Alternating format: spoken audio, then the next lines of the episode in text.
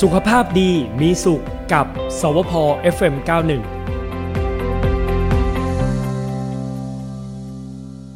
เอาละค่ะเข้าสู่ช่วงของสุขภาพดีมีสุขกับสวพ FM91 นะคะ วันนี้อย่างที่เกริ่นไปว่าเราจะคุยเกี่ยวกับเรื่องของการทำ IF ค่ะคุณผู้ฟังนะคะ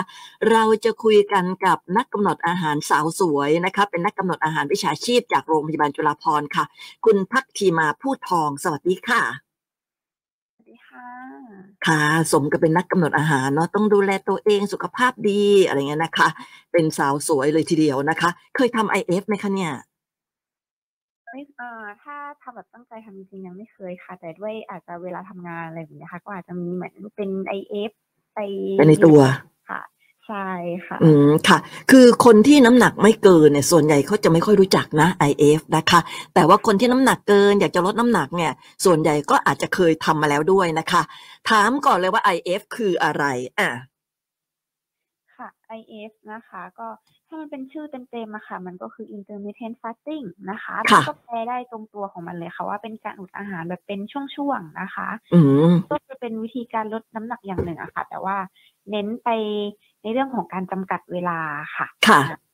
ซึ่งตัว IF อะค่ะ ก็จะมีแบ่งเป็นสองช่วง ก็คือจะเป็นช่วงเวลาที่เรากินอาหารได้ใช่ไหมคะแล้วก็เป็นช่วงเวลาที่เราอดอาหารนะคะ ซึ่งตรงช่วงเวลาที่เราอดอาหารนะคะ เราก็ต้องอดอาหารให้อย่างน้อยสักประมาณ 12 ชั่วโมงอะค่ะ ค่ะ ร่างกายเราอะค่ะ ก็ถึงจะดึงเอาตัวไขมัน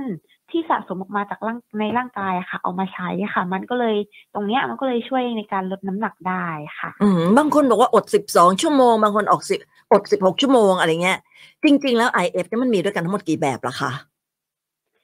IF หลักๆ ถ้ารู้จักกันโดยทั่วไปก็จะเป็นประมาณสามแบบ ค่ะ ก็คือแบบที่เรารู้จักกันที่มันสิบสองสิบสองสิบหกแปดอะไร อืมอย่างเงี้ อื ย ม ค่ะ มันจะเป็นเรียกอยู่ในรวมในแบบเดียวกันว่าเป็นการอดอาหารแบบจำกัดช่วงเวลาต่อวันนะ ค่ะ เช่นที่เรารู้จักสิบหกแปดสิบหกตัวหน้าค่ะ มันก็คือจะเป็นการเวลาในการอดอาหารนะคะไม่ใช่เวลาที่กิน อ๋อเหรอฮะ อ๋อ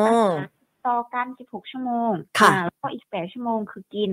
ค่ะ อ่าอันนี้ก็จะเป็นสิบหกแปดค่ะ หรืออาจจะเป็นสิบเก้าห้ายี่สิบสี่ยี่สิบเอ็ดสามแบบเนี้ยค่ะ อันนี้คือจะเป็นแบบแรก ค่ะ อ่าจนแบบต่อไปแบบที่สองก็จะเป็นแบบวันเว้นวันก็คือจะเรียกว่าเป็น alternate day fasting ค่ะ อื ก็ ม คือวันหนึ่งทำวันหนึ่งอด สมมติสมมติว่าวันนี้เรากินใช่ไหมคะ ค่ะ อ่าพรุ่งนี้เราก็จะเป็นอดค่ะ ซึ่งวันพรุ่งนี้ที่เราอดอะค่ะ ก็คือจะต้องกินปริมาณให้น้อยที่สุดก็คือจะรวมแล้วไม่เกินประมาณ 500 กิโลแคลอรี่ค่ะก็เลย อื เรียก ม วัน อ่า แล้วก็อีกแบบหนึ่งก็จะเป็นแบบ 5 ต่อ 2 ค่ะ 5 ต่อ 2 ก็คือ 1 สัปดาห์เรามี 7 วันถูกไหมคะ ค่ะ อ่าแล้วก็กินห้าวันเลือกอดสองวัน วันที่อดเช่นเดียวกันเลยก็ อืม คือสามารถกินได้แต่น้อยที่สุดเลยพลังงานรวมกันแล้วอะค่ะ จะต้องไม่เกินห้าร้อยกิโลแคลอรี่ค่ะ อืมกินห้าไออด มีสอง สอง วัน เนี่ยมันต้องอดสองวันติดกันไหมคะ หรือว่าสลับได้ อ๋อไม่จำเป็นต้องอดสองวันติดกันค่ะ สลับได้ค่ะ เป็นการเลือกวันอดค่ะ อืม ค่ะ อันนี้คือสามแบบ ใช่ค่ะจะมี อืม สามแบบเลย ค่ะ ส่วนที่เราเริ่มจากสิบหกแปดเนี่ย ที่เอ่อคุณพักทีมาบอกว่า งดสิบหกชั่วโมง กินแปดชั่วโมงไอ้แปดชั่วโมงที่กินนี่มันหมายถึงยังไงคะเราสามารถคือในแปดชั่วโมงนี้เราจะกินตอนไหนก็ได้ กินอะไรก็ได้หรือว่ายังไงคะ ค่ะก็คืออ่าเราก็ต้องปรับให้เข้ากับไลฟ์สไตล์ของตัวเองนะคะ ค่ะ ก็คือ 16 ชั่วโมงที่เราอดอันนี้คืออดติดต่อกัน 16 ชั่วโมง แล้วก็ 8 ชั่วโมงที่เป็นช่วงว่างที่กินอยู่อะค่ะ อันนี้แล้วแต่คนเลยว่าจะ manage เวลายังไง อาจจะกินประมาณ 2 มื้อ หรือ ม บางคนก็อาจจะกิน 3 มื้อได้ค่ะ แต่ยังไงช่วงเวลาที่กินนะคะ มันจะต้องเรียกว่ากินอาหารให้มีคุณภาพ กินให้หลากหลาย ครบห้าหมู่ค่ะ แล้วก็ปริมาณนะคะ จะต้องไม่มากหรือน้อยเกินไปด้วยค่ะ เพราะว่าในช่วงเวลาที่กินนะคะ ถ้าสมมติว่าเรายังกินเรียกว่าเป็นของไขมันสูงแคลอรี่เยอะอยู่ หรือว่ายังกินปริมาณแบบมาก ๆอยู่อะค่ะ แล้วสุดท้ายแล้วผลรวมมัน เรียกว่าแคลอรี่ที่ได้รับเข้าไปอะค่ะ มัน ค่ะ ยังเยอะอยู่ที่กว่า เยอะกว่าเอาออกแบบเนี้ยค่ะ ไอเอฟตรงเนี้ยมันก็ อืม อ่า คือคือพี่ปุ้มเคยได้ยินนะคะ บางคนเนี่ยเขาบอกว่าไอ้แปดชั่วโมงที่กินได้เนี่ย คุณกินไปเลย อะไรก็ได้อยากกินอะไรกินเลย แต่พอช่วงสิบหกชั่วโมงเนี่ยอดคืออดจริง ๆ อันนี้ถือว่าผิดถูกไหมคะ จะเรียกว่าผิดไหมอ่า กินอะไรก็ได้ อืมมันก็ไม่ไม่ไม่ถูกทั้งหมดอะค่ะ ค่ะ อ่ะมันอะไรก็ได้ที่มันสุขภาพดีแบบเนี้ยค่ะเออ อื อ มไม่ใช่อู้แปดชั่วโมงนี้ล่อข้าวขาหมูทั้งสองมื้ออะไรเงี้ยมันก็คงไม่ได้นะใช่ไหม ใช่ค่ะ ถ้ามันเยอะเกินไปมันก็แคลอรี่เกินยังไงเราก็เก็บสะสมอยู่ดีค่ะ อืม มันต้องคำนวณด้วยนะว่าเออเอาออกเท่าไหร่กินเข้าไปเท่าไหร่ถูกไหมคะ ใช่ค่ะ หรือว่าเราก็ดูง่าย ๆ ว่าไม่ใช่อาหารที่มีไขมันสูง ไม่ใช่เป็นของทอดทั้งหมดที่กินอะไรแบบเนี้ยค่ะอ่า ค่ะ ไม่ได้ว่าเป็นกลุ่มของเออของทอดของมันหมูสามชั้นเบคอนแปรรูป อื อ่ะ ม ถ้าเป็นแบบอาหารประเภทนี้ทั้งหมดอะค่ะ ยังไงพลังงานก็จะเกินได้ นะหรือว่านั่งกิน มันฝรั่งทอดทั้งแปดชั่วโมงอะไรโอ้ยอย่างงี้ก็ไม่ไหวเหมือนกันนะคะ หรือก็ไหวใช่ ค่ะ ก็เกิ คราวนี้ ได้ คนที่แบบว่าเริ่มต้นทำเนี่ย มันน่าจะเริ่มจากสิบหกแปดไหมคะ หรือว่ามันมีอ่าอดน้อยกว่านั้น จะมีน้อยกว่านั้นค่ะมีน้อยกว่านั้น กี่ชั่วโมง ก็อย่างที่บอกไปว่าอ่าเขาบอกว่าอย่างน้อยจะต้องอดประมาณสิบสอง อ๋อสิบสองชั่วโมง อื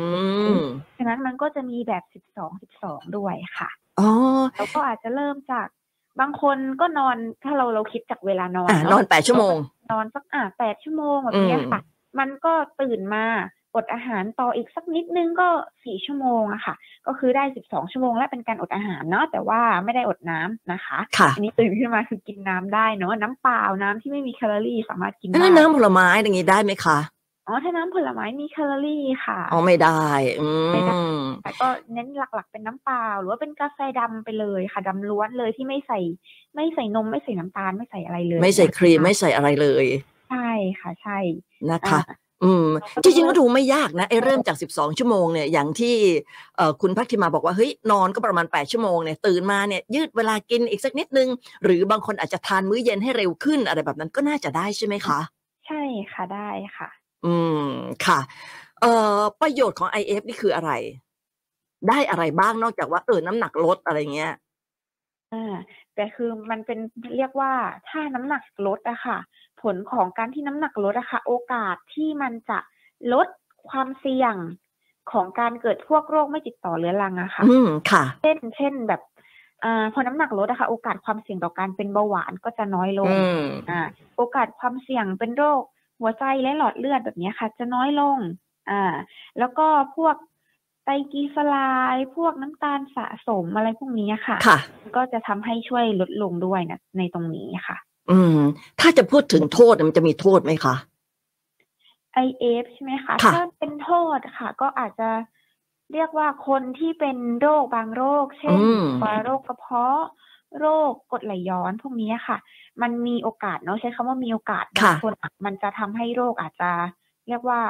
หนักกว่าเดิมได้ค่ะอ่ะเพราะว่ามัน อืม IF ถ้ามัน IF นานเกินไปมันอดอาหารระยะเวลานานนะคะแล้วเราอ่ะมีโรคเป็นโรคกระเพาะอยู่แล้วอะค่ะ ค่ะ อันนี้มันก็อาจจะทำให้โรคกระเพาะเป็นหนักขึ้นได้ค่ะ อืม แสดง อ่า ว่ามันก็ต้องมีแบบนี้ใช่ไหมคะว่า มันจะเหมาะกับใครหรือว่าไม่เหมาะกับใครถูกไหมคะ ใช่ค่ะ อ่า ใช่ค่ะมีด้วย ถ้าจะเรียกว่าเหมาะกับใครเนี่ย มีเหมาะกับใครบ้าง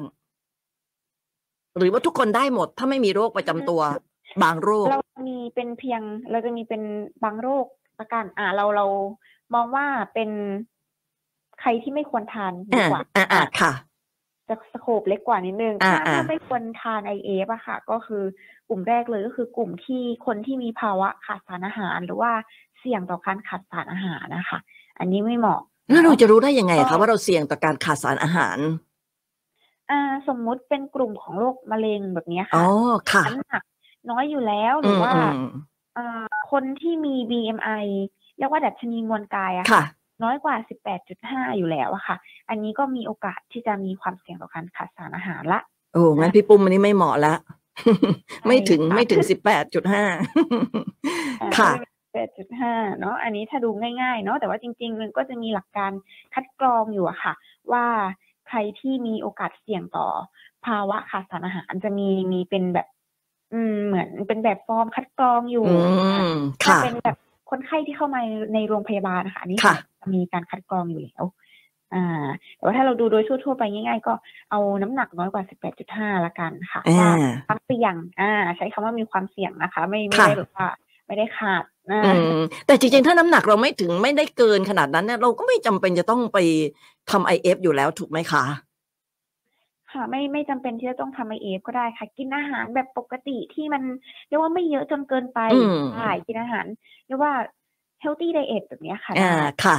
เออบางคนทำเฮลตี้ไดเอทอยู่เป็นประจำสม่ำเสมอเนาะแต่ว่ากินครบสามมื้ออะไรอย่างเงี้ย ดูแลสุขภาพดีออกกำลังกาย อันเนี้ยก็ก็ไม่ต้อง ใช่ค่ะ ไม่ต้องทำ IF ก็ได้ ใช่ค่ะ อ่า มันเป็นแล้วก็เป็นวิธีเป็นทางเลือกหนึ่งสำหรับคนที่อยากจะลดน้ำหนักอะ ค่ะ ค่ะ ถึง อ่า บอกไงว่าคนผ บางคน มหอมมักจะไม่ค่อยรู้จัก IF เท่าไหร่ เพราะมันก็ไม่ไม่ไม่จำเป็นต้องทำขนาด ใช่ค่ะ นั้น พูดถึงโรคเอ่อที่เมื่อสักครู่นี้บอกว่าโรคกระเพาะอาหารหรือว่าโรคกรดไหลย้อนอะไรเงี้ยนะก็อาจจะไม่เหมาะในการทำนะคะ มีโรคประจำตัวอื่น ๆ อีกไหมคะ อย่างเช่นโรคหัวใจหรือว่าเอ่อโรคอื่น ๆนะคะ ที่ไม่ควรจะทำ ก็จะมีกลุ่มของคนผู้ป่วยที่เป็นเบาหวานค่ะ ที่ต้องใช้เป็นยาฉีดอินซูลินเลยอะค่ะ อันนี้จะไม่แนะนำค่ะ เพราะว่าการใช้ยาฉีดอินซูลินนะคะ มันมีโอกาสที่จะทำให้น้ำตาลในเลือดต่ำได้อะค่ะ อื ถ้าเราแบบ ม กินแล้วเราไม่ได้กินข้าวอะค่ะ ค่ะ ใช่ค่ะ อันนี้ถ้าก็เลยไม่แนะนำสำหรับผู้ป่วยเบาหวานที่ใช้ยาฉีดอินซูลิน แต่ ค่ะ ว่าถ้าเป็นผู้ป่วยเบาหวานที่มีเป็นยากินธรรมดาค่ะ อันนี้ก็แล้วแต่ตัวยาค่ะ แนะนำว่าจะให้ปรึกษาแพทย์ก่อน ค่ะ ดีกว่าว่าถ้าจะทำ IF อะค่ะเผื่อคุณหมอจะได้ปรับตัวยาให้เหมาะกับเอ่อการทำ IF ของคนไข้ได้อะ อืมค่ะ ส่วนใครที่เริ่มนะคะ เริ่มจะอ่ะเอ่อสิบอดสิบสองก่อนนะฮะสมมติว่าอ่ะเราได้ละ เราอยู่ตัวละ น้ำหนักเราก็ก็เริ่มดีขึ้นอะไรเงี้ย แต่เราอยากจะน้ำหนักลดมากกว่านี้ เราจะเพิ่มเป็นสิบหกหรือว่าเพิ่มความเข้มข้นให้มากกว่านี้ ก็ได้ใช่ไหมคะ ได้ค่ะเพิ่ม ควร ให้ ด้วยไหมฮะ ควรด้วยไหม อ่าจริง ๆ ถ้าเรารู้สึกว่าน้ำหนักคงที่แล้วอะค่ะ ค่ะ ต้องดูมันต้องดูปัจจัยหลาย ๆ อย่างก่อนว่าหนึ่งเราเริ่มมีการออกกำลังกายแล้วหรือยังอ่า หรือสองอ่าพอเราลดไปสักระยะหนึ่งแล้วอะค่ะ น้ำหนักคงที่ พอน้ำหนักคงที่อะค่ะ เรียกว่าการกินของเรามัน ค่ะ เหมาะสมแล้วหรือเปล่า อ่า กินยังยังมีกินเยอะเกินไปในช่วงที่กินได้หรือเปล่า อื หรือ ม ว่าอาจจะอยู่ที่ว่ากินถูกวิธีไหม เพราะว่าถ้าเรากินผิดบางอย่าง เช่นสมมติโปรตีนมันไม่ถึงมันไม่พอ ค่ะ นะคะ ตรงเนี้ยกล้ามเนื้อเราอ่ะมันจะสามารถลดลงได้ อื แล้วพอ ม กล้ามเนื้อลดลงอะค่ะ ระบบเผาผลาญของเราอะค่ะ มันก็จะน้อยลง ค่ะ อืมมันก็จะทำให้น้ำหนักตรงเนี้ยค่ะ คงที่อ่า อืม ต้องปัจจัยอื่นก่อนที่เราจะไปเพิ่มเป็นสิบหกชั่วโมง ก็อาจจะอยู่ที่ว่าเราเพิ่มการออกกำลังกายแล้วหรือยัง ค่ะ อ่าเราอาจจะเพิ่มการออกกำลังกายก่อน หรือว่าถ้าจะเพิ่มเป็นสิบหกชั่วโมงเลย อันนี้ก็สามารถทำได้ค่ะ อืมโอ้โหหรือถ้าแบบว่าเอ่อกินห้าวันอดสองวันในหนึ่งสัปดาห์อันนี้มันก็ดูโหดไปเหมือนกันเนาะ ใช่ มันก็ ค่ะ ต้องค่อยๆเนาะค่อยๆ ปรับตัวไปเรื่อยๆ อะไรอย่างเงี้ย ใช่ไหมคะ ใช่ค่ะ แนะนำว่าเอาแบบปรับให้เหมาะกับไลฟ์ส อ่า ไตล์ค่ะ นะบางคนแบบว่า ใช่ อุ้ยอยากจะลดน้ำหนักเยอะๆเนี่ยแบบว่า ฉันเริ่มจากกินห้าหยุดสองอะไรอย่างเงี้ย อันนี้ก็ไม่น่าจะโอนะ บางคนก็อาจจะเสี่ยงบางคนกินน้อยๆ ไปบางทีความดันก็อาจจะต่ำได้นะคะ อืม นี่ไง นี่ไง มันก็มีผลเสีย มึนหัวจะเป็นลมแบบนี้ก็ อื มีเหมือน ม กัน ค่ะ ส่วนใหญ่ที่เขาทำจริงจังเนี่ยค่ะ กี่เดือนเห็นผลคะ ส่วนใหญ่ถ้าตามงานวิจัยจะเป็นสามถึงหกเดือน จะเห็ อื น ม เองค่ะ แต่ว่าถ้าจริงๆ แล้วถ้าจะเริ่มเห็นผลก็ประมาณหนึ่งถึงสองสัปดาห์ก็เริ่มมีน้ำหนักลดละเล็กน้อย ค่ะ คือหนึ่งสัปดาห์ที่เห็นก็ส่วนใหญ่จะเป็น